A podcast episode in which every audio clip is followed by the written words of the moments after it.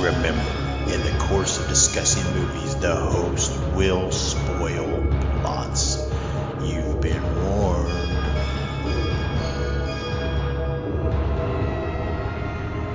Listen to their screams.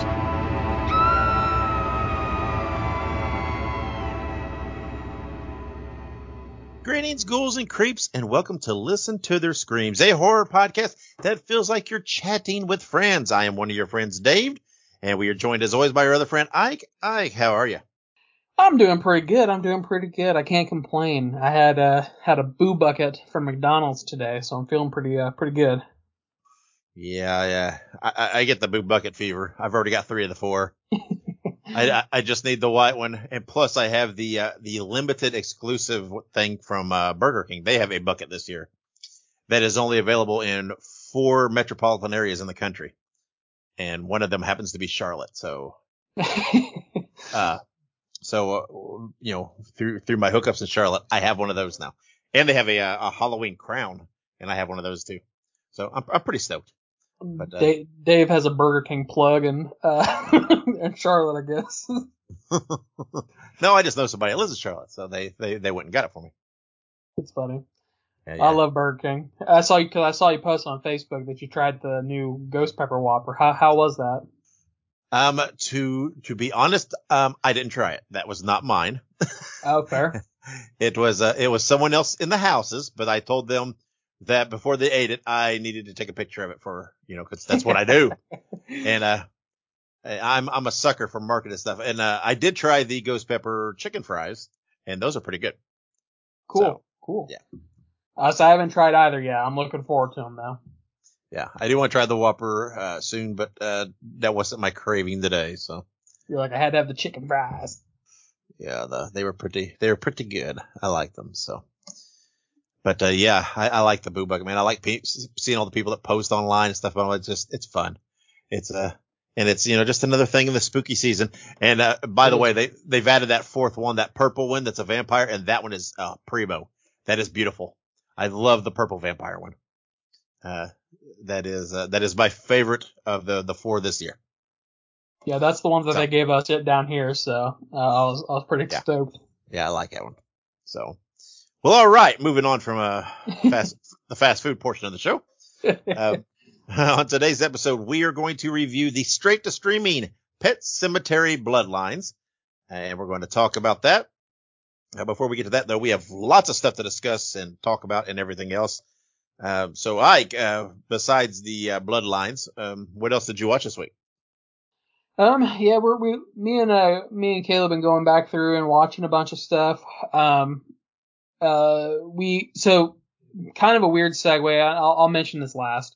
Uh, so we've been watching a bunch of stuff. Uh, we rewatched um, Casper, the one from like 1995, I think, uh, with uh, Christina Ricci. It's on uh, it's mm-hmm. on Netflix. It's very nostalgic for me. I used to watch it a lot as a kid. Um, I was I was a young kid, mind you, because I I was born in '95, so I was really young when it was on VHS. Um, and for people who maybe are listening to this that are younger than even, than even I, VHS is the little tapes they used to put in the player. Uh, I kid. Um, and always like the uh, most of the kids type movies like that and everything else with those those big clamshell, those big yes plastic clamshell ones. I love those. Th- those are the best, truly. Yeah, those um, and like uh, Disney movies and all that stuff. They were in those. So. Yeah, the little the, the what was it, the Red Diamond like Disney mm-hmm. tapes and all that stuff, but good stuff. But yeah, so I watched Casper. Um, we watched some odds and ends. We watched Halloween, Scream, just some weird stuff. Um, but we also watched the first six episodes of the new Goosebumps television series uh, on Disney Plus. It was extremely good. Um, I, I, enjoyed it very much. Uh, definitely a fresh take on some of the old Goosebumps. The old Goosebumps obviously has sort of like the campiness, you know what I mean? They're not great, but they're alright. Um, but uh, yeah, we watched the new one, really good. But we also rewatched some of the old ones to get some context for um, what the newer ones were about. But uh, in doing so, and this is kind of what I mentioned earlier, in doing so, I found a very weird pipeline from Goosebumps to a few other TV shows. So oh. for for people who maybe don't know, Goosebumps was filmed in Canada. Most of it was filmed in Canada. Uh-oh. Um, so there is a lot of crossover between fucking Goosebumps, Supernatural, and a Canadian like sitcom, not a sitcom, but kind of a crime drama called Murdoch Mysteries. Mm-hmm. So there's like everybody who's ever been in Goosebumps has probably appeared either in Murdoch Mysteries or Supernatural as like a background character. Are, are we talking about the new Goosebumps, the old Goosebumps, or the what? old Goosebumps. Okay, gotcha. Yeah, the old Goosebumps. And, Yeah, and I, I see that all the time. I mean, all the time we'll be watching stuff and I'll be like freezing. I'm like, oh, you know who that was? They played that so and so in that episode of Supernatural. And I see them all the time. And then when you start seeing multiples and stuff, you start saying, okay, yeah, this show was probably filmed in the Vancouver area. Yeah. Because that's, that's where Supernatural was filmed. And Supernatural, you know, was notorious, like lots of shows. They, they reused a lot of actors and, you know, actors appeared in multiple episodes. And some of them they're hard to pick out, you know, because they completely change their look. But there's a, there's many actors and actresses that are in multiple episodes. But I do that all the time. I'll watch something and, and I'm all the time catching. We just did it with, um, what did we? Oh, we, we started to watch, uh, Gen V. We, we we watched the first episode of Gen V, the, uh, the boys, uh, new series that's out on Amazon Prime. Yeah. And, um, one the- one of the main actresses in, in that show, uh, was in a couple, two different episodes of Supernatural. And, um, then also in Gen V is, uh, the actor that played Jack in Supernatural. Now this all makes a lot of sense because the boys was developed for TV by Eric Kripke, who created Supernatural. So he, he, he has his guys he likes. I mean, like, you know, uh, Jeffrey Dean Morgan's going to be in, uh, the next season of The Boys. Of course, you know, Jensen Ackles was in The Boys. Um, uh, uh, shoot, Jim Beaver that played Bobby Singer was in The Boys. There's, there's lots of people where it crosses over because, you know, producers, creators, directors, you know, when they, it, it trickles down. When they do a show, they, they have the people they like to work with. and They know will get the job done. And then, you know, they, so they have certain directors and certain writers. And then those people have certain actors and, and crew they like to work with. And it, and it ends up, you- you see a lot of that, right? I mean, that's just the way it works. So, uh, yeah. But I, again, I, I all the time I'm spotting Supernatural because I mean, I love Supernatural. I've seen it so many times, all the time spotting people, but I was not aware. So when, when was this, the original Goosebumps out? It, it was pre 2000. Like I I think a majority of it was like I think 93 to 98. So I mean, so some of the actors would have been quite a bit younger.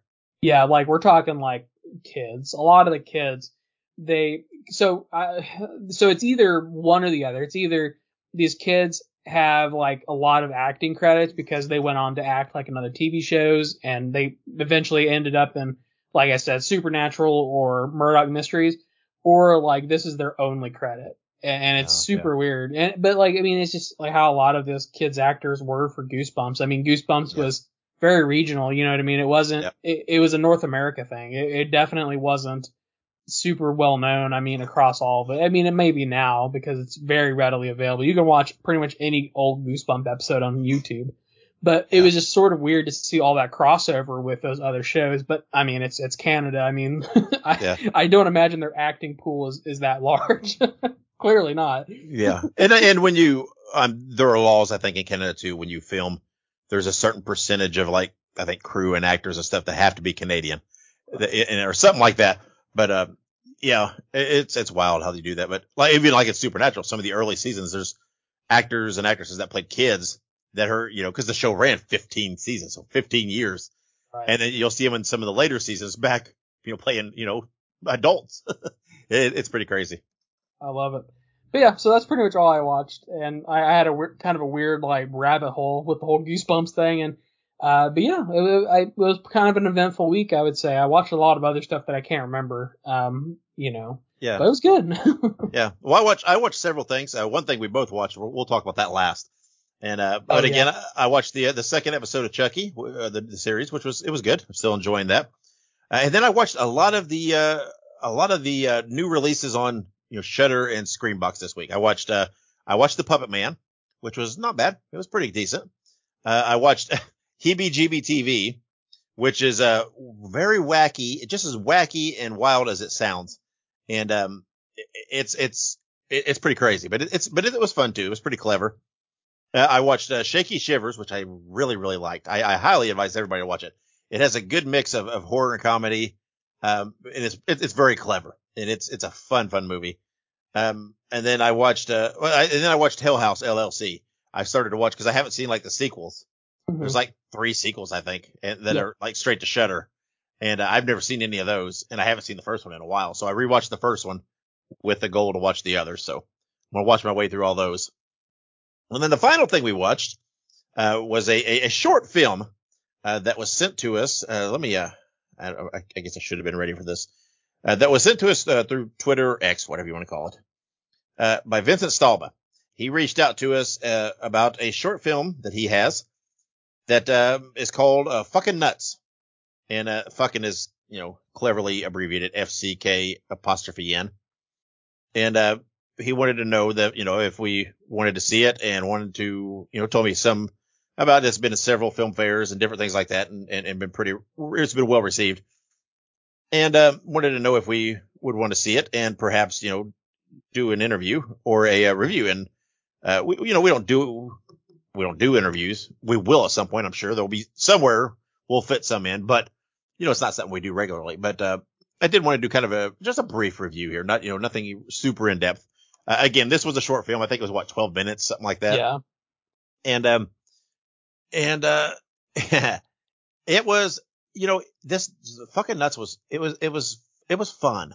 It was really entertaining. It, it, again, it was it was wacky, kind of wacky. Um, and um, I, I'm not gonna I'm not gonna really give spoilers on this because I really want people to seek this out and, and watch this uh, for some of the big twists. So we, let's don't give away the big, the big yeah. thing because, because there's, there's a big, a big plot point or the big whatever reveal moment in this that literally I, I was laughing my ass off when I saw it because it's not what I expected. Um, at all. I just, I just didn't. I thought it was going another one direction and it totally went another direction that would never cross my mind. Never. Not in a million years. And, uh, so that was very, very funny. And, uh, and, and gave it kind of a, a, a real unique twist at the end that was kind of fun. Again, this is very, this thing is very tongue in cheek, very, it's meant to be comical. Uh, but it does, you know, it does have horror elements, does have some, you know, some of that campy, you know, in a campy horror way. Um, but it was well shot, well acted, well done and produced for, especially for a 12 minute short. Um, and it's, it's, it's really, really, it's, it was a good time. I liked it. You know, it's, uh, I, I like how they, they knew they knew their lane with this, right? This is not something you can develop into a full full length feature. There wasn't enough meat there to it. But for a little 12 minute short, it was it was perfect. It, it was a fun a fun watch. I could see something like this, you know, popping up or or something similar to this being in like an anthology type thing somewhere, you know, and it's what it felt like. Uh, but but I thought it was a good time, and, and I thought it was fun. Uh, Ike, what what did you think of fucking nuts? Oh, I, I fucking love fucking nuts. Let me tell you what. You Um, it was good. It was good. So, like you said, without uh, without giving any, you know, major spoilers, um, the the movie obviously has sort of like a climax slash uh, big reveal, um, and like you said, no spoilers because, like you said, I do really want people to see this on their own. This is definitely something you need to experience without having it spoiled.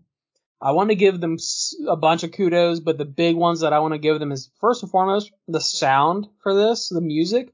Yeah. Oh, so good. I love that kind of style of music, like that sort of ethereal, um, kind of throwback esque music, because it, it's clear that they're trying to kind of make it seem like these, you know, they're kind of from the maybe the 80s ish, maybe earlier, um, just kind of based on how they were dressed. And you know, it, it, it was just the music was really good, and for what it was, it actually built tension very well. Um, you know, it wasn't necessarily scary, but it, it, it did a very good job of setting the scene, setting the mood, and building tension.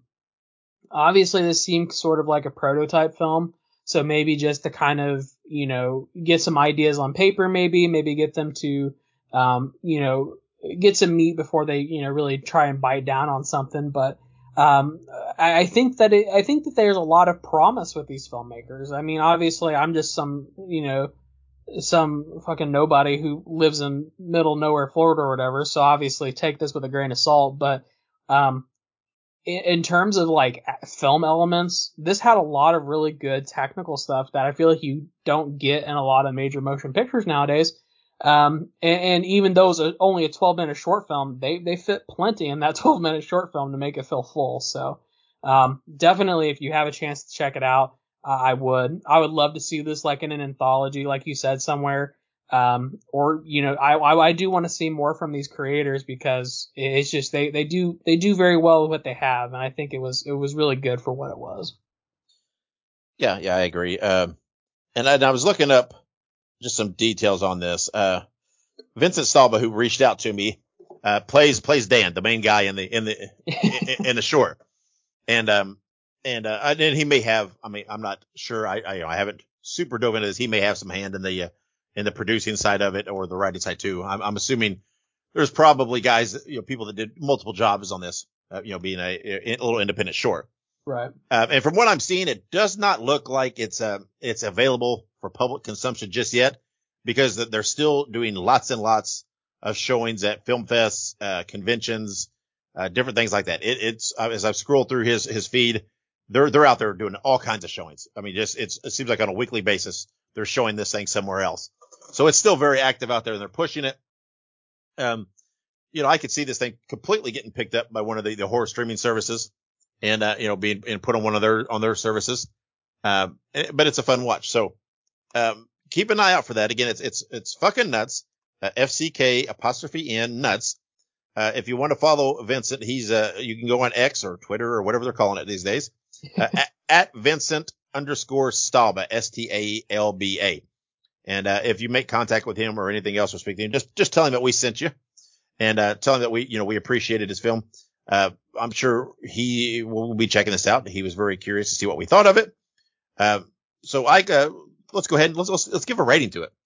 Um, again, this is kind of unique. We've never done a short like this, and um, so it, it's it's like we don't have a lot to compare it to, right? Because you can't really compare it to a full length film per se because it's a different it's a different beast. But if we use kind of our standard judgment process of, you know, three being middle of the ground, uh, you know, we enjoyed it, but it was, yeah, nothing bad, nothing great, but it was enjoyable. Um, I really, I, I really think I have to give this just a notch above, and I think I have to give this a three and a half because this was really, really fun. Uh, it, it like, like we both said, it, it knew what it had to do, right? It, it, it got in, did a lot in 12 minutes, kept your interest, and then, and bam, hit you with something and got out. It didn't, you know, it didn't do anything to, to, to ruin the mood, to ruin the, the, the feel of it. Um, and it was just, it was just, it felt, it just felt perfect, right? It felt like it fit right where it should. Uh, didn't, didn't leave you thinking, well, there's, you know, that, that was about four minutes too long. Um, and it didn't really make you feel like, oh, you needed, you know, should have told more. It, it just felt like it was right where it needed to be. Uh, and, uh, you know, I think typically it would be around a three, uh, really enjoyable. But that the reveal just got me so so much. It just cracked me up. It was so so so funny that I think it's going to bump it up a five, another half a, a point for me. Gotcha. You know, normally I would probably agree with you, three and a half out of five. Um, but I don't know. I, this movie, this little short film, it really is. I because I watched it multiple times. I'm not gonna lie to you. I, I really enjoyed it the first time, so I watched it a couple more times. Um, and you know, and I just honestly, I think that all of the elements put together, um, they made it very short and concise. You know, the the acting was actually solid in my opinion. You know what I mean? Better than some of the horror acting that we see today. Um, and and just the sound and the audio and the music was so good. Um, I think I would have to put this up at a four. In terms of a short film, I think this would give this would strike me as a four. Um, you know, I, like I said, normally I would have probably agree with three and a half, but I, I think I'm gonna have to go just a step further, just because honestly, the music really hooked me. It, I hearing that music just like scratches an itch in my brain for some reason. so, uh, four four out of five for me. There you go. Then a consensus three and three quarters for fucking nuts. Again, whenever, however, this gets put out there, or if you have a chance to see it at a, a you know a film fest or, or something like that, go do it. It's it's a good time. It's fun. And uh, like you said, I, I look forward to, to seeing more from these creators. So uh, there you go. That's our that's our opening, and it's time then for our weekly segment. Stump the co-host. And this week we are playing Stump the co-host. That is our trivia game that Ike and I compete with. Uh, we each draw two cards out of the exact same. Uh, we both have the exact same horror trivia deck. We each draw two cards, which is four questions. There's two questions per card, and we alternate asking each other questions. uh, and then see who wins uh, this round. And then at the end of the year, we will proclaim uh, the uh, the show trivia champ, which as it stands right now, Ike is leading with three wins, no losses, and three draws. So uh, my my hole's getting deeper. There's only so many. You know, we don't do this every week, so there's only going to be so many rounds of this left. So to make this thing interesting, I, I got to put a run on here and, and, tie this thing up quick and, uh, you know, try to send this thing uh, down to the wire. We'll see what happens. So Ike, do you have your cards ready? I surely do. All right. Since, uh, hey, you, since, since I'm, since I'm fighting from the cellar here, I, am going to make the choice here and, and I'm going to choose, I'm going to choose to go first this time. I think I typically put you on the spot, but I, am going to see if I can't uh, put you on the defensive here, and and I'll take the first question. Sounds like a plan. Your first question is the 1972 version of The Last House on the Left was the directorial debut for which director? Oh, I want to say it was Wes Craven. That is correct. I actually tried to make that more uh, cliffhanger than it is. I knew it was Wes Craven. Wes Craven. All right, good deal. Whew, jumped out there. Let's see what happens. Here is your, oh man. Uh, we'll see. This is, I'm not sure this is in your time period here. What 2014 movie involves a story of two siblings battling a supernatural mirror? Oh, uh, that's, uh, oh shit. is that Oculus? That is Oculus, correct. Okay, so now I'm back to square one here. Here we go. All right, bring on. Question two for me numero dos. We have this Twilight Zone esque Netflix series taps into our collective unease with our modern world and the dangers of advanced technology. Hmm. It's a Netflix series. It kind of has the uh, anthology esque feel of Twilight Zone, where each episode is a little it has, is basically different, uh, but it's on Netflix. I I feel like I'm going to know this but uh, some reason, ooh, I don't know. For some reason, I'm just shooting a blank. What is it? It is Black Mirror. Ah, yes. Crap. Well, now here we are again. ah, all right. Uh, ooh, wrong card. Here we go. Your second question. What are the three simple rules for taking care of a mogwai that must never be broken in the movie Gremlins? Oh man. So obviously you don't don't feed them after midnight. That is one, correct. Um, don't get them wet. That is two, correct. And uh, no bright lights, is that right? That is correct. Okay. and I had to push for that Gremlins watch a few months back. Ah, boy. Here we are. Now I'm now I'm battling from behind again. Come on, I can do this. Question three, go ahead. All right. Which actress plays a psychotherapist who enters the mind of a comatose serial killer in the 2000 film The Cell? Uh, yeah. I don't think I've ever seen this movie. My knowledge, uh, let me guess. I'll just shoot a shot and say, uh, what the fuck? Jodie Foster. No, it is Jennifer Lopez. oh my god, that's why I haven't seen that movie. Fair. Not a J Lo fan. Not a J Lo fan. Oh boy. Here we go. What is Norman Bates' hobby in the movie Psycho? Um, he likes to. Honestly, I don't remember. Um, does he like to? Uh, what is it? I don't know what it's called, but like when you stuff animals. Yes, Yeah, is taxidermy. Okay. Taxidermy. Damn it! Uh, See, I've already lost this. One.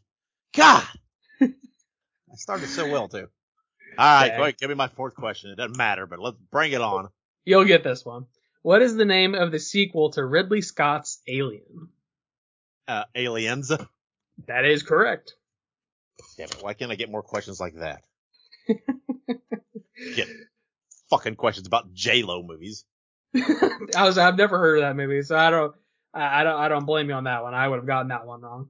Do I look like I'm a fan of Jenny from the Block? No, I'm not. I'm still, I'm still Jenny from. Oh, I better not sing that. That might be copyrighted. we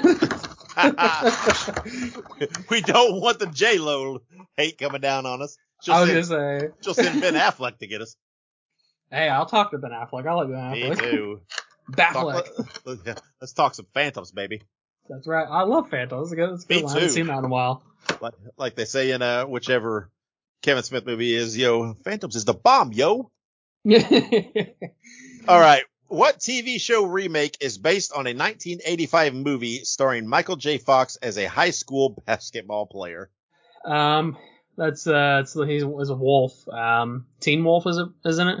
Yes, that is Teen Wolf. God dang it! See, I would have got that one. Even though I've never watched the show, but I've watched. You're like I, you're like I know Michael J. Fox. I know that movie. Oh well, so you won again. I don't know why we play this game. Let's take a break because you know I gotta cower in the corner. And when we come back, we'll have something that's gonna perk me up. We'll have news and birthdays and anniversaries and all that fun stuff. So stick around. Make sure you subscribe to listen to their screams on your favorite podcast platform. Also, make sure you look us up on social media. We're on Facebook, Twitter, Instagram, Letterboxd, TikTok, and Slasher. All you have to do is look up Listen to Screams, that is Listen, the number two in Screams, and you can find us there. Also, make sure you go and buy yourself a Listen to Their Screams t shirt. You can find all of our shirts at tinyurl.com Screams Shirts.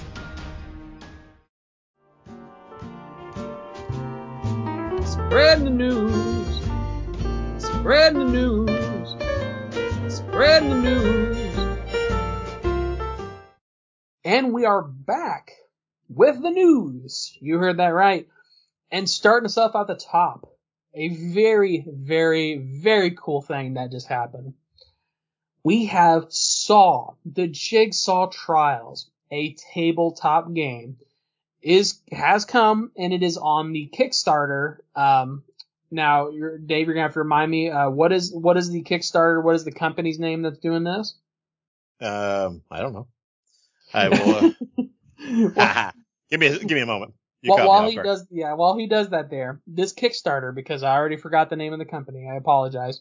But the Kickstarter for this game is going to be live on October 31st. That's right. At the end of October, we're going to have a Kickstarter for a Jigsaw Trials tabletop game. So, Dave's going to get this information for us on who it is, but we will have the link uh, in the show notes in the description and whatnot. Um, so you guys will be able to actually click it and figure it out yourself. So feel free to look it up.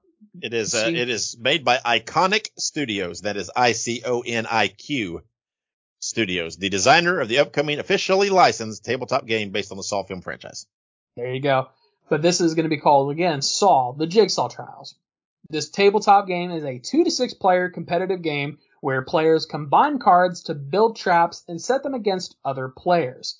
It has a jigsaw damage system where you swap out limbs as they take damage. The game is won when only one of you is left alive. Now, when you uh, there is a whole trailer for this that has a lot of information too. Um, but one of the cool aspects of this game too is that the premise is that you are a candidate be- to become basically the next Jigsaw.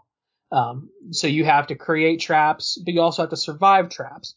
Um, so it's basically creating the best of both worlds. Um, you get to be Jigsaw, but you also get to survive Jigsaw. So uh, very cool, very awesome, very excited for this. Um, you know, definitely, um, if you can, you know, support the Kickstarter. Um, I'm a huge fan of Saw, so obviously I'm going to tell you to support it. yeah, and it's pretty cool because there's a uh, there's you know cards for the characters, whichever character you play but the cards are not, they're very unique as it, they're, they're, they're puzzles essentially. And when, uh, you're in traps and things are going on and you get hurt, you can switch out body, the body parts on the pieces. So you start whole. And then if you get like something happens to your left arm, you remove the piece that's the left arm, put in the next piece, which shows it hurt, injured. And then if it does again, you can remove it and put in the piece where like maybe the left arm is missing. And that it interchanges. So your card that, that shows, depicts your character uh, actually, you know, you switch out the stuff so that you can see where you are visually and, and have a visual context, kind of like you're, you know, kind of like you're watching the movie, right? As things develop and things happen to the characters, you can see it there unfold as you switch out the pieces. And it, so it's, it's, that's pretty cool. That's pretty clever. Uh, you know, it, it's very simple, a very simple concept, just a little, you know, whatever it is, five, five, six piece puzzle. Essentially, yeah. is all it is. And that's, uh, you know, it's very unique. I, that's pretty cool. Uh, but there's different things, you know, that you can hit. There's specialty cards. Um, but and all that. It, it, talks about it in the trailer. Uh, not only in the, the show notes will we have a link to the Kickstarter, but we'll also have a link to the trailer so that, that if people, you know, if it's perked their interest, they can go watch that. Yep, absolutely. Uh, but I'm super stoked for it, so uh, we'll let you guys know if we hear any other updates or news about it. Uh, but there you go. So strong start, and we're gonna keep going strong because we have some other cool news for you. Um, we actually tweeted about it, but Miramax, well, I guess it's not called tweeting anymore, but anyways, Miramax has acquired. What do you rights. call it? Xing? Yeah, I guess so. I mean, what is well, they, they, I'm sure they have a name for it, but uh, posting, I guess it's just posting. I don't know. It's Twitter. I'm sorry, Elon. Actually, I'm not sorry, but uh, go on. I'm sorry. Yeah, this was this was gigantic news. This is this is news that we couldn't sit on until the show. We had to put this out there immediately, uh, and yeah. we'll talk about this because it was really wild. It's really, it was a unique day. So go ahead and finish out and then we'll talk about it a little bit. Absolutely. Um, but there was a little bit of back and forth, but Miramax has acquired the rights to the Halloween tr- franchise, and that does include TV rights, and there is discussion of a series. There was a poll that we held on Twitter, and we asked if you were excited about the franchise expanding to include a series. Um, now, 59% of you said no, 41% of you said yes. Um, but here's the thing just based on sort of where we're going with this and what's kind of been announced, I think Halloween would greatly benefit from a reboot, and I think it would greatly benefit from a TV show. I think that it should basically we need to start over. You know what I mean? We've closed out the original Jamie Lee Curtis timeline, whatever. You know what I mean? Like that's done. That's over with. I love Jamie Lee, but she's not going to be, you know, she's not going to be the character anymore. She, that's not her.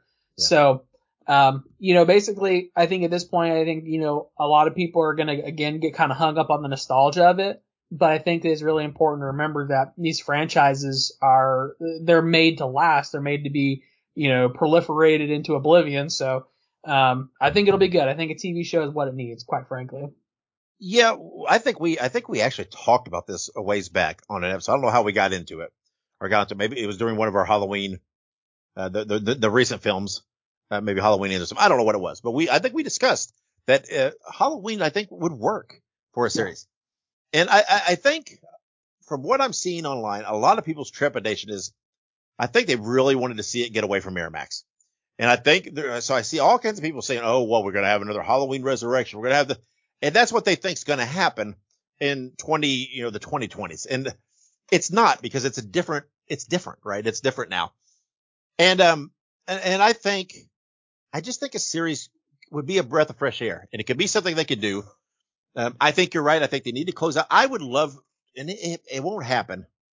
And I know some people will instantly scoff at what I say, but I wish they would actually kind of somehow dip back into the Cult of Thorn stuff. I know those are some of the movies that when we we're going to rank next week. Yeah. They're they're not going to rank super high for me probably overall some of them, but I think there's some meat there that in modern times that they had the right writers could do something fun and creative with it that would allow them to do something outside the Laurie Strode stuff. And um, I'm not saying it has to be exactly what it was before, but I'm saying I'm saying there could be some of that in there. They could, you know, they could, uh, if they did a series, they could pull in some elements from Halloween 3 and, and things that don't really fit neatly in with the Michael Myers timeline. And they could, they could pull that in and, and, and, tie it all together and make this universe. Um, people are so hung up looking back and, and getting hung up that, oh, I, I hated resurrection and I hated these, this part and this part and what it, what it became. And this, oh, we're just going to get more. I, you know, I don't, will you? I mean, it's, it's different now. And I, I really think everybody, whatever franchise it is and whatever movie it is, whatever is being put out there, particularly by big studios, they're all, they all understand you can't just throw something out there and, and it, it be okay. They're seeing these mega hits for the context of horror that's, that's out there. You know, Smile, and, and, and, and all these other movies that are huge at, the box office. I mean, we talk about it all the time. Now horror is consistently you know, leading on their opening weekends at box office. But you can also see movies, you know, like Exorcist Believer, which underachieved from what they hoped, even though right. it, it, it, did okay, but it not wasn't what they wanted. And some of these type things, so they know that, hey, you can't just ride on that name. It's not like the 80s and 90s where they, uh, oh, we just put Michael Myers in it, put Halloween on it, it'll be good. It'll, it'll sell. People will come see. Well, there's a lot more competition for viewing now and a lot more competition in the theater. So I, I, I mean, I think no matter who won the rights, I think there's going to be a little more care put into it, right? There's going to be some context and you're going to have people attached to it who are, who are invested because most of them probably grew up loving these movies. So. Um, now there was, it was a wild day because there was lots of people reporting that A24 had locked up the, the rights. Yeah. Uh, so much so that we put a thing out saying that too, but we did say, Hey, this is not confirmed. No official source has, has put this out there. Uh, so, you know, take it for what it is, but there are lots of people saying it. There were so many people that you felt like it could have just been somebody BSing and it caught wind because it, it, it happened too quick by too many people. Uh, and I, I, some, a lot of people that I don't think would just purely pick up something. And, and everybody believes that, hey, you know, A24 was there and they, they pretty much had it. And then Miramax swept in at the last minute and kind of whatever outbid or, or whatever they had to do.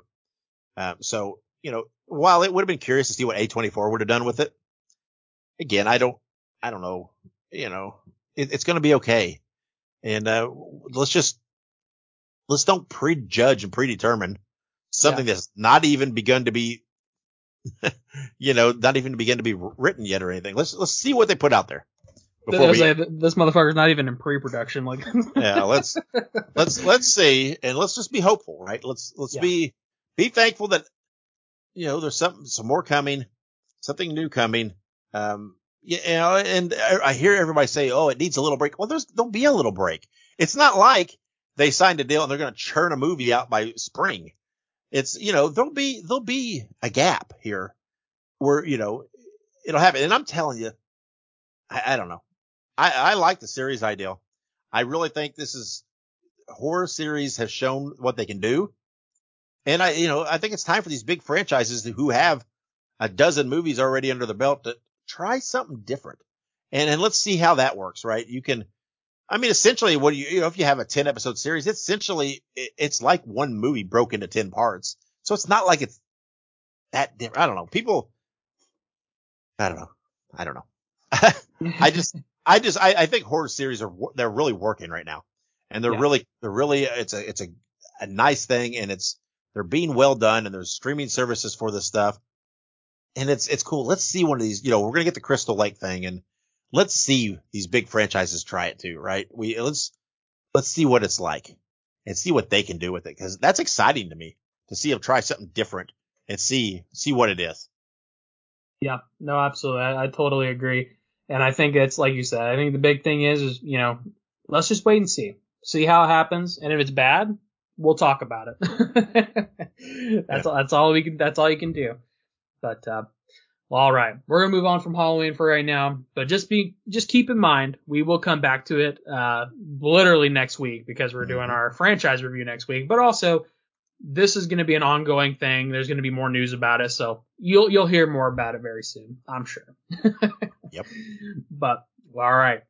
Moving on, the first teaser trailer for Stream was released. So this movie is uh, coming from the producers and the team behind Terrifier 2 and it will star Danielle Harris, Jeffrey Combs, Dee Wallace, Tony Todd, David Howard Thornton, Daniel Roebuck, Felissa Rose, and more. There's no release date for this movie, but the trailer is out, and boy oh boy is that a is that a cacophony of uh, B movie glory in that cast list. yeah, it's it's pretty pretty. I, this is a movie I've been anticipating, and uh, you know they they they put pictures out and stuff, and it's like oh give us something, give us something. And now they put this teaser trailer there and I saw it and it's like, oh man, this looks so fun. And I, am super, I'm super psyched. I can't wait till they announce a date and put out some more trailers and, uh, you know, see how it's going to be released. Uh, I, I kind of assume it's going to, I don't know. I, I, my, my gut says it'll be a straight to Screambox type thing. Yeah. Because the, uh, the, the producers behind Terrifier 2 have a working relationship with them. So I, I see that, you know, being it. Absolutely nothing, no, no reason to think that other than just past history and a gut, uh, a gut feeling. But whatever the case may be, I'm super stoked for this movie. Yep. Absolutely. I'm stoked as well. Obviously, love anything from the creators uh, behind Terrifier. Can't beat that. Uh, and then, uh, in very quick fashion, it was announced that the next VHS movie will be coming in 2024. You heard that right. Next year, we will have a new VHS film, and it will feature found footage sci-fi segments. Um, you know, we love we love a found footage movie. We love VHS. There are very few found footage uh, sci-fi movies that are like Aliens or anything like that that I can think of. Um, maybe Fourth Kind is kind of a found footage esque movie. Um, and there's another one I can't remember what it's called though, but there is another one that I, I remember it being pretty good. But in any case, it's kind of an unused genre. Uh, but it is not an unused genre for VHS. VHS has uh, broached the sci-fi territory a few times in the past, um, so this will be no different, and I think it'll be very good. Yeah, um, I wish they kind of kept with the year thing, but you know, there's still going to be a theme to it. So I think it'll still, it'll still be okay. It'll still work. I'll still enjoy it.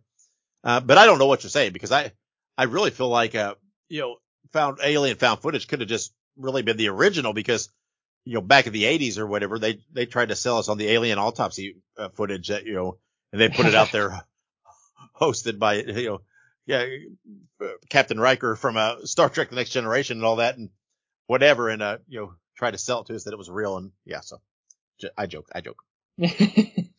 That's absolutely right. Uh, but yeah, it'll be good. I think I think that this will hopefully they will stick with the years. Maybe they'll go back to like the 60s or something, and it'd be kind of like a Roswell thing. Who knows? But uh, all right, moving on. The movie Zombieplane has been announced, featuring uh, wow, Vanilla Ice and Chuck Norris mm-hmm. playing themselves. Mm-hmm. Um, it is described as celebrities team up to contain a contagion on a flight before the plane is shot out of the sky. Um, okay. I mean, cool. I don't know what to say about this other than okay. Um, I, I don't have high hopes for it. I'll tell you that much. No. Um, but no, no, no, no. no, I'm sure this is a wacky ass, going to be a wacky ass bad movie. But when I saw this, you know, a movie that has Vanilla Ice and Chuck Norris, I'm like, oh yeah, we got to, we got to report that. I mean, come on. Uh, you know, it, uh, it'll be fun if for no other reason to see that. So. Yeah, that's that, that that's all you can say. It, will be fun. We'll we'll see how it goes. we'll see how it goes, man. Uh, Chuck Norris. I haven't heard that name in forever. I feel like he's probably what in his 80s now, and he's still doing like yeah, probably. movies and stuff. All right. Anywho, Piper Laurie, who played the mother in Carrie, also starred in many other films. Uh, did unfortunately pass away a few days ago on the 14th at the age of 91. So um, obviously, you know, the original Carrie, which uh, I'm assuming that this is from with Sissy Spacek, was a uh, an iconic horror film of that time. It's also a Stephen King film, and um, you know, it, it's obviously it's it's has a lot of I would say um, generational impact because I feel like every like 10, 15, 20 years so they make a new one. Yeah. Um, but uh, yeah, absolutely. Uh, Carrie is one of the first and greatest of those Stephen King movies, and uh, definitely will be missed. Um, you know, a member of the community nonetheless. yeah, yeah, and she also got had a lot of acclaim in a movie called The Hustler with Paul Newman. It's not a horror movie, but it, it was a big, big movie. I think in the 70s. But uh, yeah, so it's uh, it, it's a big deal. So uh, you know, whatever. Godspeed. That's right. And then uh, on the on the converse there, we have some upcoming birthdays. Uh, we, these are some pretty big ones. I think I remember some of these from last year.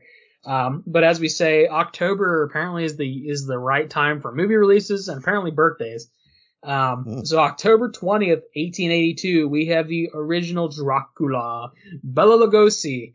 Um, obviously we've sung the praises of the original uh, monster films, and Dracula is no, di- you know, it's it is no exception to that rule. Uh, Bela Lugosi is obviously iconic and legendary. Uh, I know Dave, he loves Dracula. yep, I do. Uh, yeah, so I mean, I, yeah, like you said, we've talked about it enough. I don't, you know, I don't need to go any further, but, uh, it, it is, does bear repeating that, you know, when people think vampire, they envision some form close to Bela Lugosi.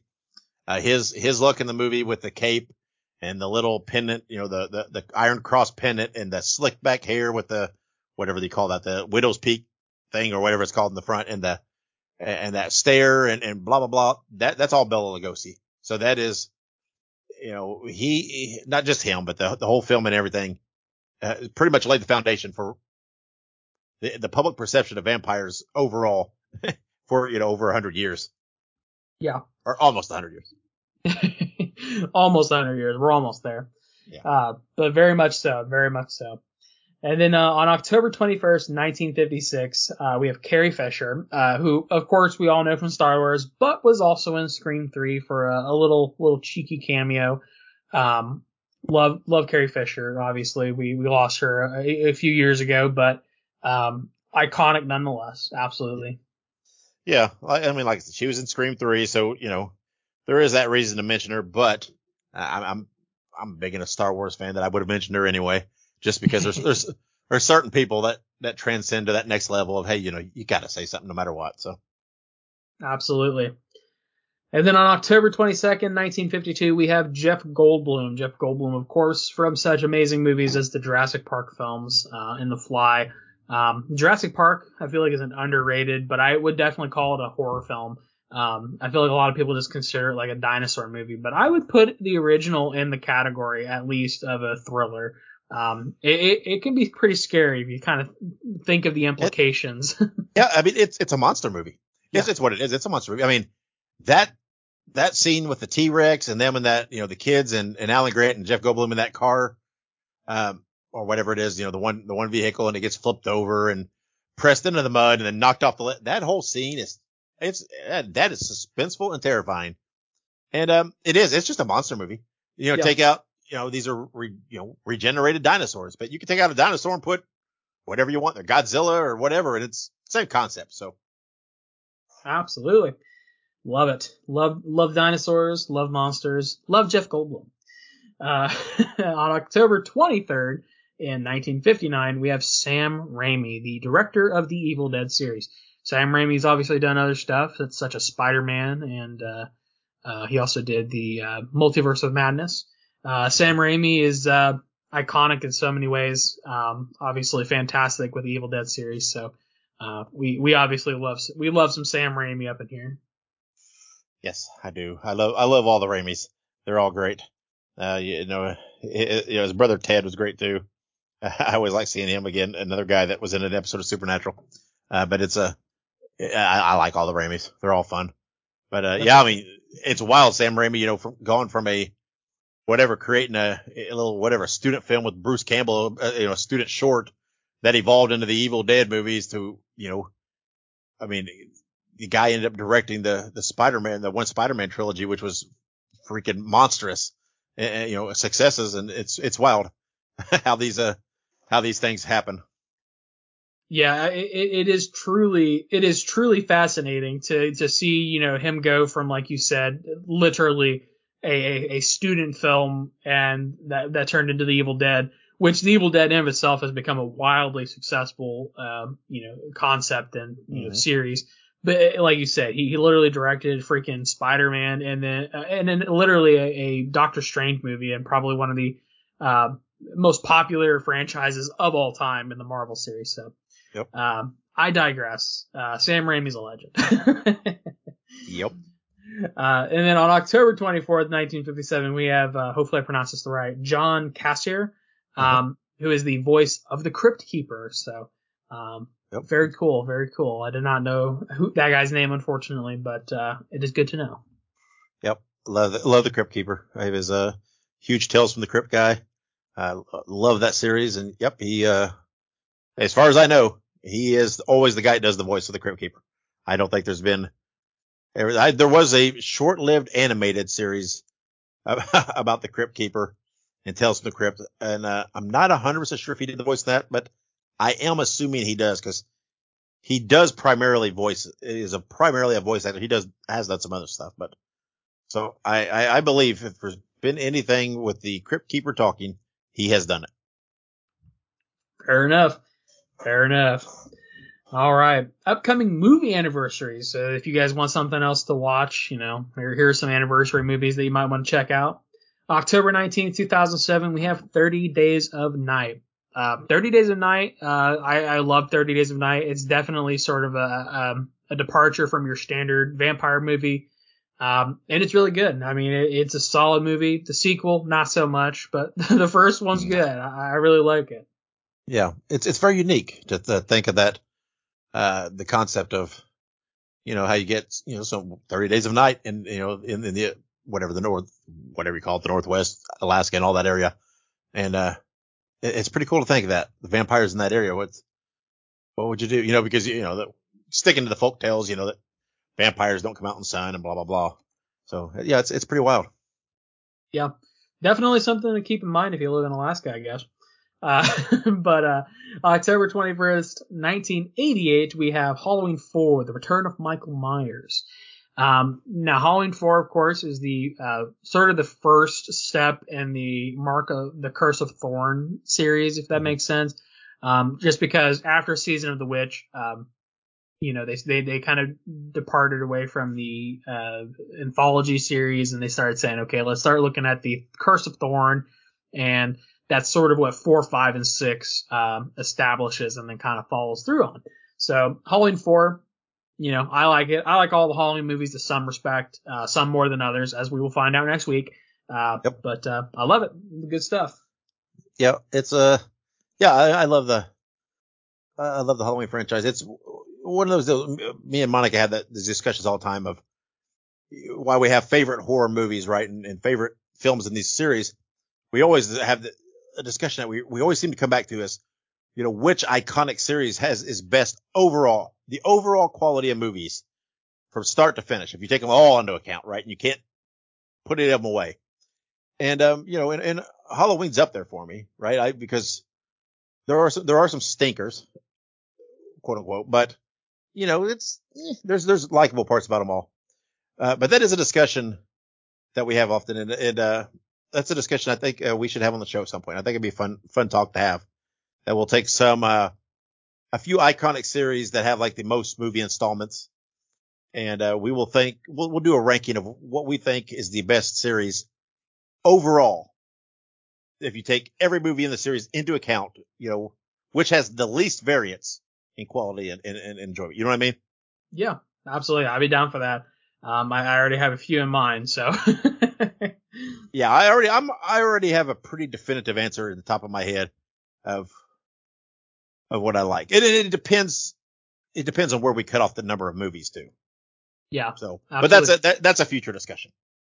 Yeah, something for the new year, something to keep on mind. Very good. All right, and uh, keeping on the Halloween train, uh, you know, like we said, we we've talked about these movies before, but and I won't dwell on it too much, I guess. But October 22nd, 1982, Halloween 3, The Season of the Witch. Um, a very underrated entry into the Halloween franchise. Nothing to do with Michael Myers. It was, you know, Carpenter's original, um, his original thought process, what he wanted to do originally, which was an anthology. And, um, it's very good. It's very good. It's also very often overlooked. Yeah. And, uh, anybody that knows me knows my thoughts on this film. Anybody that's listened to this podcast knows my thoughts on this film. I'm not going to repeat any of them right now because again, we're talking about this franchise next week, next episode. Uh, so I will, I'll give all my opinions next week. We'll just hold it to that. There you go. Have a happy Halloween. Love that song. Anyways, October 25th, 1978, we of course have the original Halloween, uh, John Carpenter's masterpiece. Um, like we said, we you we all you all know that we both love Halloween at this point. We've talked about it in the last two here, and we both know we love the original Halloween. It's great and we're going to talk about it more next week. But there you go. Yeah. That's that's also yep. an anniversary. yeah, it, it's again the 45th anniversary. Right, this is a big year. 45 years since the first one, and this yeah. is the reason that next week we're doing the franchise episode because uh, our next episode after this one drops on the 26th, the day after this anniversary. So that's why we're doing the franchise, right? The, to celebrate the 45th anniversary of the original film, uh, we're going to discuss the entire franchise. Very, very cool. It'll be a good time. Uh, so don't miss out on next episode. Uh, we always like doing our franchise reviews. Um, they mm-hmm. get they can get a little fun, that's for sure. Mm-hmm. All right. So we have some upcoming releases. Uh, we have Cobweb coming to Hulu on October 20th, this Friday. Uh, we reviewed Cobweb before, so if you want to check out our review, check out that episode. We both liked it for the most part. Um, and now it will be for everyone's viewing pleasure on Hulu. Yep, yep. I don't I don't remember much about the review. I've watched so much since then. It's like I'm sitting trying to think, cobweb. What was? Yeah, I remember bits and pieces, but I'd have to have a. I can't speak much of it. I can't remember a whole lot about it right now off the top of my head. no, that's quite I'll alright. Have, I'll have to watch it on Hulu on October 20th. There you go. All right. And then Saw X is coming out on video on demand on October 20th as well, and will release on physical media November 21st. Um, again, we recently reviewed Saw X. We both really enjoyed Saw X. We both really enjoy Saw, so we're gonna obviously encourage you to watch this movie. Absolutely. Yep. Yeah, this is one of those deals where it comes, you know, the video on demand, but it's at a little bit higher price point that, uh, you know, video at home or theater at home thing. So, but it's at, but it'll be out there for people that don't want to, you know, don't or can't go to the theater or whatever case. Uh, there you go. And don't want to wait any longer. Uh, it'll be there on the 20th. There you go. And last but certainly not least, we have a Shudder movie. Shudder is just bleeding movies this month. It is hemorrhaging titles. Um, we have Night of the Hunted. It comes to Shudder on October 20th, and it is described as an unsuspect, unex, unsuspecting, good lord, woman stops at a remote gas station in the dead of night, and she's made the plaything of a sociopath sniper. I'm assuming that's a sniper. As a sniper, yeah. Okay, with a secret vendetta. So, um, you know, it, it's not often that we get movies kind of in this in this vein. Um, you know, like gunman movies. I, I think that it's probably mostly to do with you know the the very real threat of a sniper in real life. Yeah. Um, kind of deters people from making movies about it, but I, I do see the potential this movie does bring. Um, so I probably will check it out. You know, I, I like all these Shudder movies, so yeah.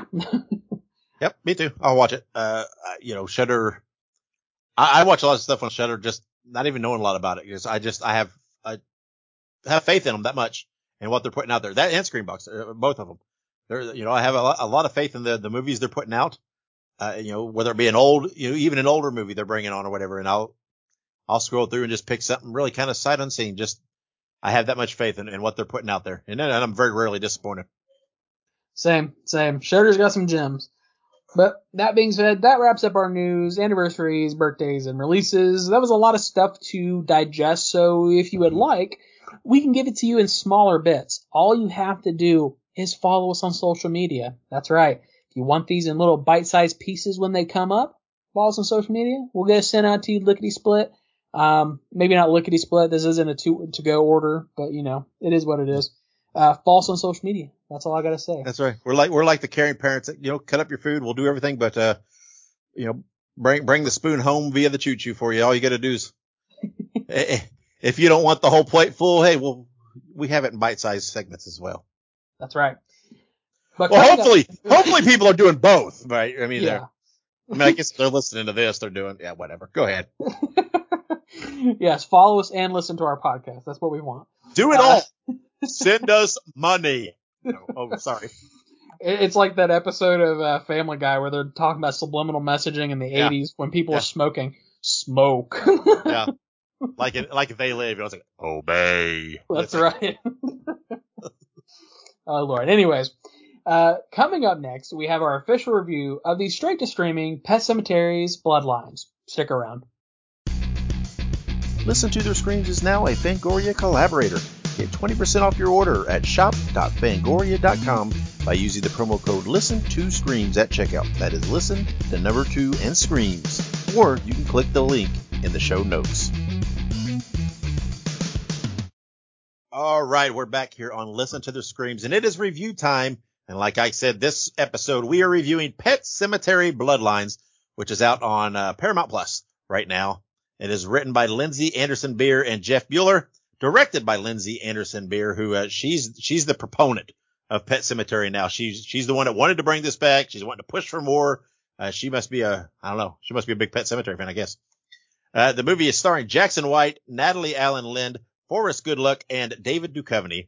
It was released October 6, 2023 on Paramount Plus, and the movie is a prequel to the 2019 Pet Sematary remake and is described as in 1969 a young Jud Crandall and his childhood friends band together to confront an ancient evil that has gripped their hometown of Ludlow. Uh, the Pet Sematary movies are all based on the 1983 Stephen King novel of the same name. And like I said earlier, there are discussions and interest in doing more Pet Sematary films uh, after this one. Um, so, you know, this, this movie came out, uh, almost, you know, a couple weeks ago pretty much, but we had, you know, so much stuff going on. We didn't get to get to it immediately. There's so much, there are bigger releases. Let's, to be frank, uh, theatrical releases that we had to cover.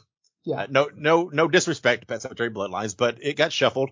Uh, but you know, I, I, did want to, you know, I like, I like Pet Sematary, right? I, I love the original, uh, and uh, the remakes, all right, it's not bad for a remake, and um, and you know, so I, I was excited for this to come in in, in theory, in context, because I thought, you know, a prequel will be cool, right? We'll we'll see some things, it'll it'll expand the universe, and it did that. It, I mean, it did, you know, and and the I did watch the Pet Sematary remake after watching this, just so I could you know, kind of remind myself of what was in the remake.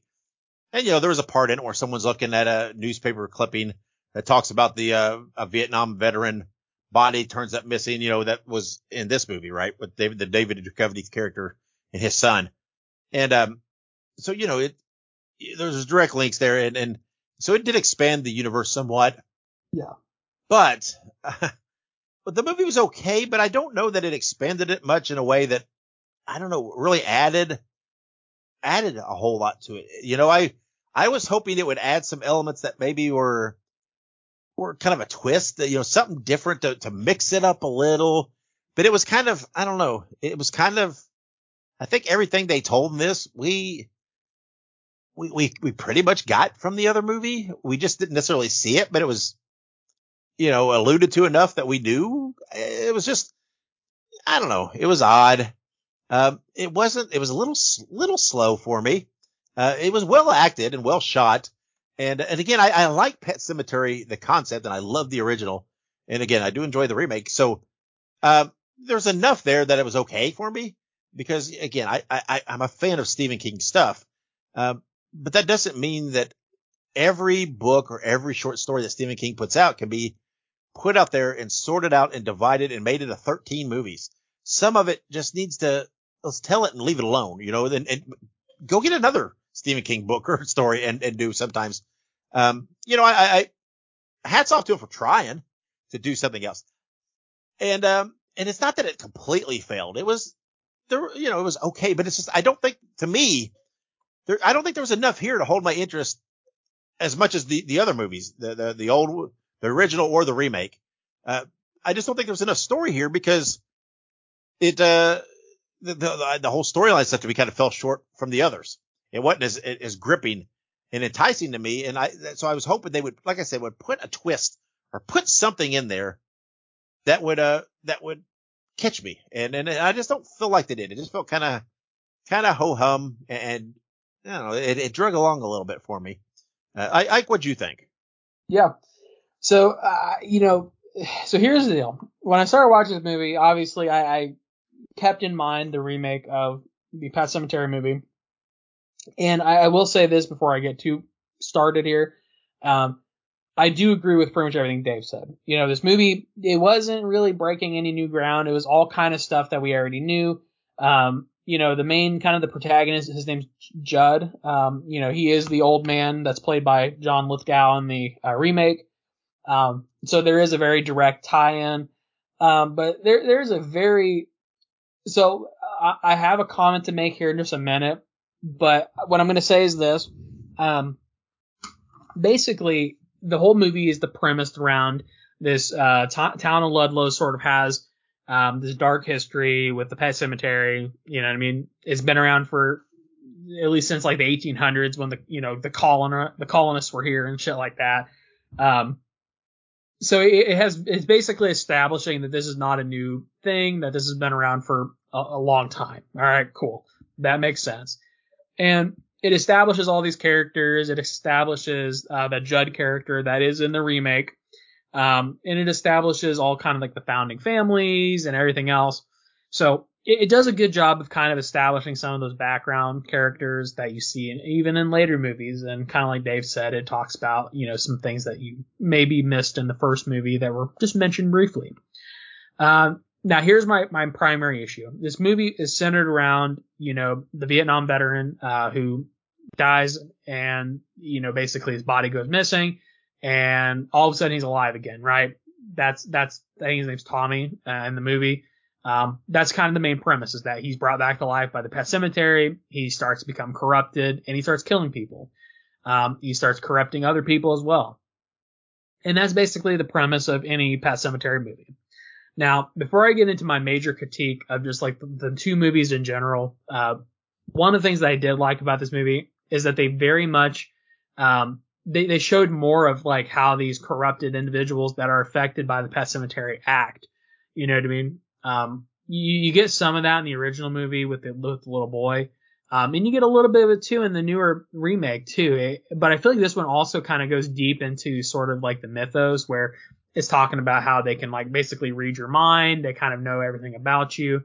And also, um, the, the decaying flesh. That was, that's a very interesting point they put in and, uh, the, uh, the visual effects were very cool with that. So, um, I like that. But here, here's my biggest gripe about this movie, right? So it establishes that the main character in this is Jud, who is the main character in the new Pet Sematary movie. And he is very firmly of the belief that sometimes dead is better. He says it. He reinforces it. Why in the fl- flaming fuck did he let that guy bury his child in the pet cemetery? Why did he even tell him about the pet cemetery? If in this movie it is it is clearly established that it, the pet cemetery does no good, the pet cemetery absolutely should not be trespassed upon. Like, and, and why? Why did this old motherfucker do that? I don't remember. I didn't watch the new movie. Is there a yeah. reason why? Well, yeah, he uh, and he talks about how he he buried his dog when he was younger, and it came back and it was yeah a little out of control. But he but he said that his dog was already mean. It already was a little wild, and he thought that was just why it was wilder. He thought the cat, the little girl's cat, was so tame and nice that it wouldn't, it wouldn't, you know, impact it the same. And he, he, I think he was so adored the little girl and was such, you know, had grown so close to her, he couldn't stand the thought of her hurting because her cat was gone. So he thought it, will be okay. The cat will, the cat will be okay, and the little girl, you know, won't hurt. You know, we'll have her cat back. Um, I mean, I guess obviously he didn't think it through the, oh, something will happen to one of the kids and he'll bury his, the kid there. Um, he just, I think he just thought since this is a nicer animal, it will come out as a nicer comeback. And, uh, that's, that's what he thought because he thought he was doing, he thought he was doing something good for the little girl because he, he had grown so close to her. Right. Well, okay. So my only response to this is three words fuck them kids. All right. Here's the thing. Um, I, I don't care. I know. I, like, it, it, it is weird. Uh, it's weird the way they've done it for this, the prequel to set to, to get to that now. Eh, before it was okay. It kind of made sense, right? It, it, it, if you, without this prequel, it wasn't that big a deal, right? I understand. Oh, he didn't want the little girl to hurt. He, he you know, maybe he wasn't as knowledgeable on, on, on how bad this could be. Right. But if this has been around for all this time and he'd have experienced it already, not just the dog, but in other things, uh, happening and, and his friend or, you know, classmate or whatever. And, and what happened to him when, when he was buried and he was supposedly supposed to protect this area yeah. in this cemetery and, and, and not let it happen again. You would have thought, I don't, I don't give a shit if it's a flea. Ain't nothing getting buried in that thing. It's well, just, we're just not going to do it again. We're not taking that chance again. And, uh, I don't well, know. that was, that, that was my thought process. Cause I'm like, this movie, I mean, it could not make it any clearer that the pet cemetery needs to be a secret. The only people who need to know about the pet cemetery are the people who are trying to keep a secret. Like that's yeah. basically how this movie establishes at the end of the movie that that's the, I mean, all the people who knew about Pet Cemetery are dead except for Jud and Manny.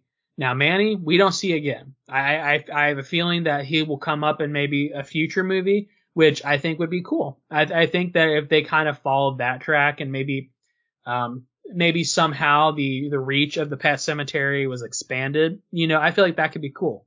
But, uh, but yeah, so in the new movie, we don't see Manny, we just see Jud. So I, maybe it's a continuity. I honestly, I think it's a continuity issue. I think that they put way too much importance on keeping the pet cemetery secret for uh, Jud, who was very directly and very negatively impacted by the pet cemetery, mm-hmm. his, his, his fucking dad died because of the pet cemetery. He was just like, yeah, okay, I'm gonna let this random stranger who I have no idea who he is, I'm gonna tell him about it. And, cause here's the thing, it's a slippery slope. You tell him about it for the, the dog or the cat, and it's gonna slippery slope into, well, my kid died, so I need to bury them in the pet cemetery. It's a slippery slope. That's what I'm telling you. Um, it's which, just, yeah. which they had already experienced. Exactly. That's my the, thing. The, the prequel established. Again, that's what I'm, you know, when you just take the, the original movie or the, the remake without this prequel, you don't have all that, the backstory to know what exactly. they've experienced.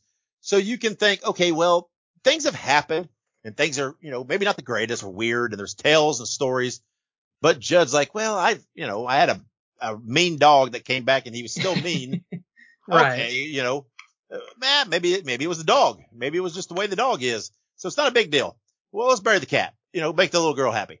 But the fact that he saw, okay, let's see, uh, this guy, you know, came back from Nam dead, got buried, came back and was killing people and was completely off his rocker. And this other, these other people, blah blah blah, all this and that, and what, you know, so he's already seen this. He knew, you know, so it's like he he had to have known even with it only being a cat that it, yeah. it was going to come back uh, wrong. So now, that's what so, I was going to say. Brandon, he did, he did warn the dad when the kid died, and he saw the dad. He's like, "Hey, I know what you're thinking. Don't do that. You don't want to do it, right? You know, you saw the cat. You don't. You don't want." And I get that, but it's like, why even dip your toe in with the cat? Why even why even tell this guy about? It? I mean, yeah, they knew it was there, but why tell them what it can do? You know, yeah. why tell them it's something magical or something? You know, it, uh, it, it, it, it, whether you look at it, if you walk at it now in the timeline, it, uh, it, it, makes in the, the remake, the, the, the first movie, it makes him look like an idiot in that now. Yeah. Uh, because of this backstory. And, uh, you know, and I know you can just, I guess you can cheap it out by saying, oh, it's all been all these years and he's an old man and, uh, okay. This is not supposed to be something so little that he's going to just kind of forget about. And uh, right, and that that was going to be my thing too. Is the only way I could see them potentially explaining this away is like either this guy like has dementia, but I mean it's, it's very clear he doesn't. Like he he's very cognizant of everything he's doing in the new movie. Um, very very clear headed from what I can remember. Uh, I guess I'll have to rewatch the movie. I, I mean, because I really liked the remake. I, I quite enjoyed it actually when I watched the first time around. Uh, but I've only seen it the one time, so I really should have watched it before watching this one or after, you know, some some sequence of that of that order. Um, but I think the only thing I could think is like they do talk about how like the pet cemetery like affects you the longer you're like there, like you hear it more and stuff. So I mean, it, it could have been the pet cemetery talking to him, I guess. I don't know. Um, but it, it's just like like you said, it just it just feels very irresponsible for somebody who has all of the prerequisite knowledge that he has of how fucked up the pet cemetery is and how very very wrong things can go if even the slightest mistake were to happen. And he still gives this information to somebody who he has no idea who this is. He doesn't know how this person handles anything. And the only other thing I could think is maybe he's trying to like pass the knowledge on so he felt like it was required to like tell him about it so that way he could keep it safe. But like even then, like it, it's just it just seems deeply irresponsible to tell somebody he's never met before about this very powerful magic land. I just I don't know. Given the information we have now, it just it makes it makes Jud look like an idiot. yeah, um, yeah, and uh, uh, the only other you know the only other thing I could say is it okay? Maybe you know, does a cemetery have an influence, right? Does it yeah. have a power that would persuade him of uh, to do? But then you would think, okay, well, so if it has this power and it can do this, and it hasn't done it for all these years exactly. up till now, I mean, you know, I don't know. It just, especially since you know he already said his wife had died. So yeah. if it had this power and this pull on him, would it not have maybe tried to get him to bury his wife there? And, uh, or whatever. I don't know. Or, I don't know. I, I don't recall. I don't know. Uh, it was, it's just odd. It, it, it, it felt to me like weak writing, um, on the prequel. It's like, uh, they, they knew what they had to work with established and it's like they knew what they wanted to do. And even though there was a point there that clashed with the other, they just, they just went for it anyway to, and thought, oh, it's not that big a deal. You know, he's just doing it, whatever, whatever the reasoning is, or whether they even had a reasoning. And uh, they thought it's not that big a deal. It's not that big a, a, clash, and it really is. It, uh, I mean, it's kind of like the biggest clash. I mean, it's, yeah, this is what he's supposed to be doing. He's supposed to be protecting this cemetery, keeping it secret, protecting others from it. And, but, you know, then he's like, oh, oh, I'm sorry. Did your cat die? Okay. I'll break this rule that I've done for decades. Let's bury the, it just, it, it made him look like a putz. And, um, and, uh, and, the, and then truth be told, the bottom line, even in doing that, they didn't get enough, there wasn't enough benefit on their part. It's no. not like they made this spectacular movie that you know, put a flaw in the other movie, but it's like, well, you know, you got a good movie. It's, it's still kind of a ho hum movie that it's just, I don't know. It, I think it was kind of a, it was a weak, it was kind of a weak writing point there. And yeah. it, uh, it, it yeah, it, it, bothered me too. I was literally, I was, I was lit, like last night, I was literally laying in bed thinking about this. I was like, man, I was like, I, and I had to make my wife watch the movie because I'm going to talk to her about it later. Um, because now I'm gonna have to rewatch Pet Sematary just to confirm that I'm not completely off about all this. But it's like, it just, it just, it honestly, this movie makes the events of Pet Sematary, one, the Pet Sematary actual movie, just seems so absolutely unnecessarily reckless, like just ridiculously so. Um, it just, it just seems like a very profound series of very wrong turns. it's just, yeah, it's almost comical. And like, and, you know, and obviously I'm, I'm definitely one to kind of just take the movie at face value.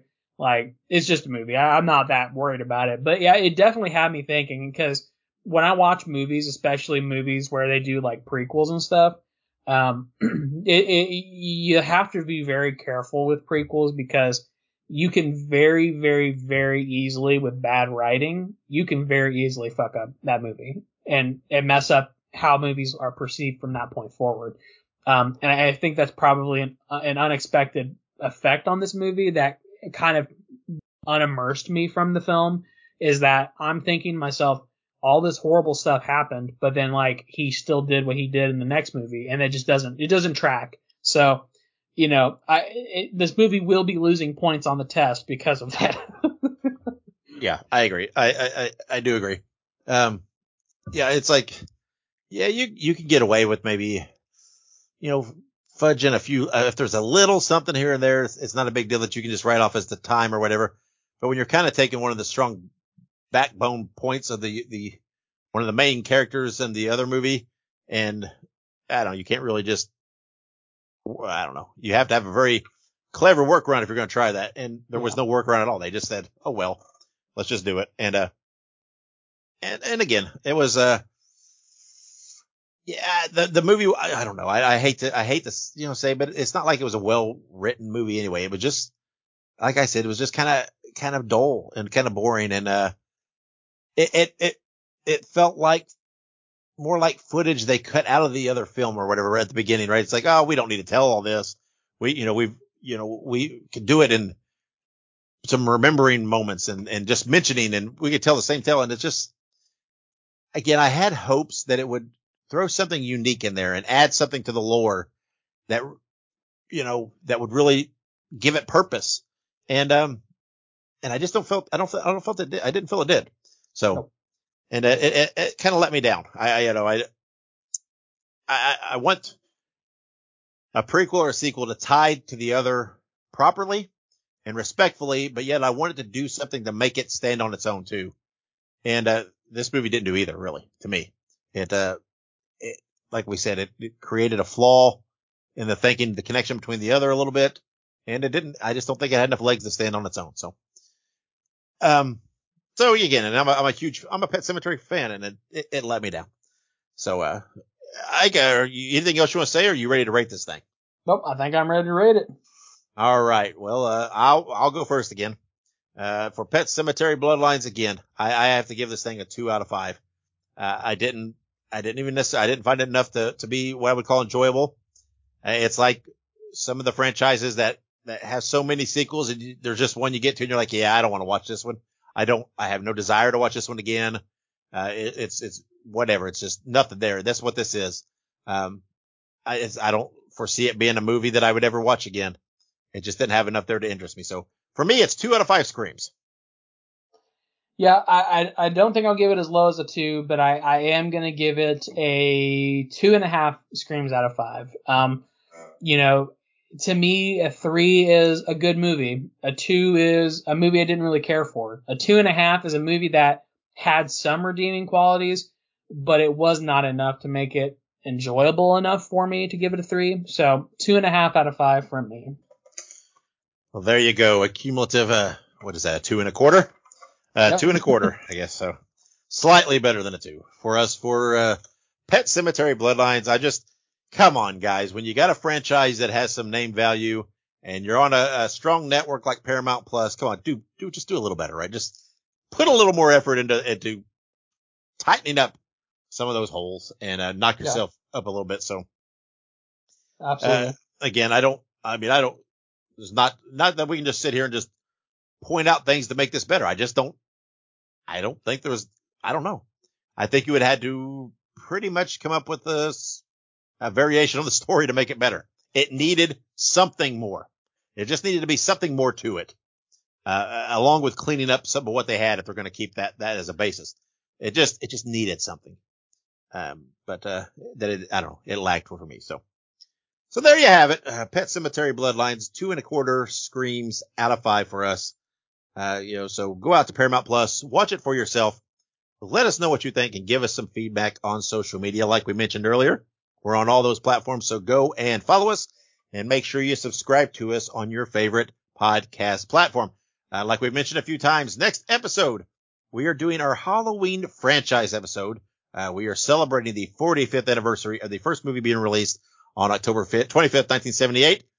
And in doing so, we are going to do one of our franchise episodes where we're taking all the Halloween movies of the franchise and we are going to rank them, uh, from one down on our favorites, what we enjoy the most, uh, cumulatively, cumulatively between me and Ike. And then in the process, we'll discuss each movie, uh, like we've done with other franchises. So it's going to be a lot of fun. Uh, I like doing these and Halloween is one that, uh, I'm probably one of the ones I'm most excited to talk about because oh, yes. I, I really love the franchise. So, uh, I'm very much looking forward to it. I'm ready to, to talk all things, uh, Haddonfield and, uh, related next week. So Ike, before we close this out and get out of here, anything else you want to add? Um, I'm super excited to review Halloween next week. I'm also super excited to see, uh, Five Nights at Freddy's next Friday. Yep. Um, I, I was just going to watch it on streaming and I know we'll probably talk about it next week too, but I'm, I am actually going to go to the theaters on Friday after I get off work. So I'm pretty pumped. yeah. I'll probably just catch it on streaming. Uh, but that, yeah, that, uh, in Five Nights at Freddy will be coming up, uh, as one of our reviews. Uh, that will be on the, uh, episode the week after the, the next one. So it'll be on our November 2nd episode. Uh, we will review Five Nights at Freddy's. Um, it works out well for us. Like I said, we want to do the Halloween franchise episode. And then during the time period that that episode we record and release, Ike will be out of the country on a cruise. So the fact that there's a little bit of a gap there allows us to see the movie, go ahead and record the episode, have it ready to go so that we can still release it on time and still have a fairly relative, uh, relatively new movie in it. So it works out pretty well. And, uh, then also in the course of all that on, uh, Halloween day, we will release our special bonus episode that we release every Halloween holiday. I, all, everyone, like the, the, the, one we've had, you know, I, I, act like we've been doing this for our whole lives, uh, like we did last year. Uh, and this Halloween special this year will be the Screams Family Halloween special. It will release on October 31st, Halloween, and it will be uh, it'll be full of all kinds of fun things. Uh, we suspect that Kayla and Monica will join us to help lead us in a trivia game uh, that'll be a little more ramped up and a little more wide ranging uh, than what we do here every few weeks. So it, it should be fun, should be entertaining.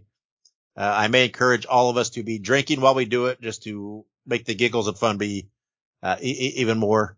but it'll basically just be us having a good time and celebrating Halloween. So that's what you have to look forward to us in the next couple of weeks. So whew, that was a lot. And, uh, we've, we've kind of gone along with this episode. Kind of wild. I don't know what, I don't know what we got talking about so much that really got us uh, stretched out. Uh, but uh, but we did. Uh, uh, oh, we we always did talk about the short. So we basically have done two reviews. So there you go. Whatever. It's okay. It's all fun. Hopefully you stuck with us through the entire thing. Uh, and then next week, like I said, the Halloween franchise episode. But until then, wherever you go and whatever you do, be good, be safe, and have many pleasant nightmares.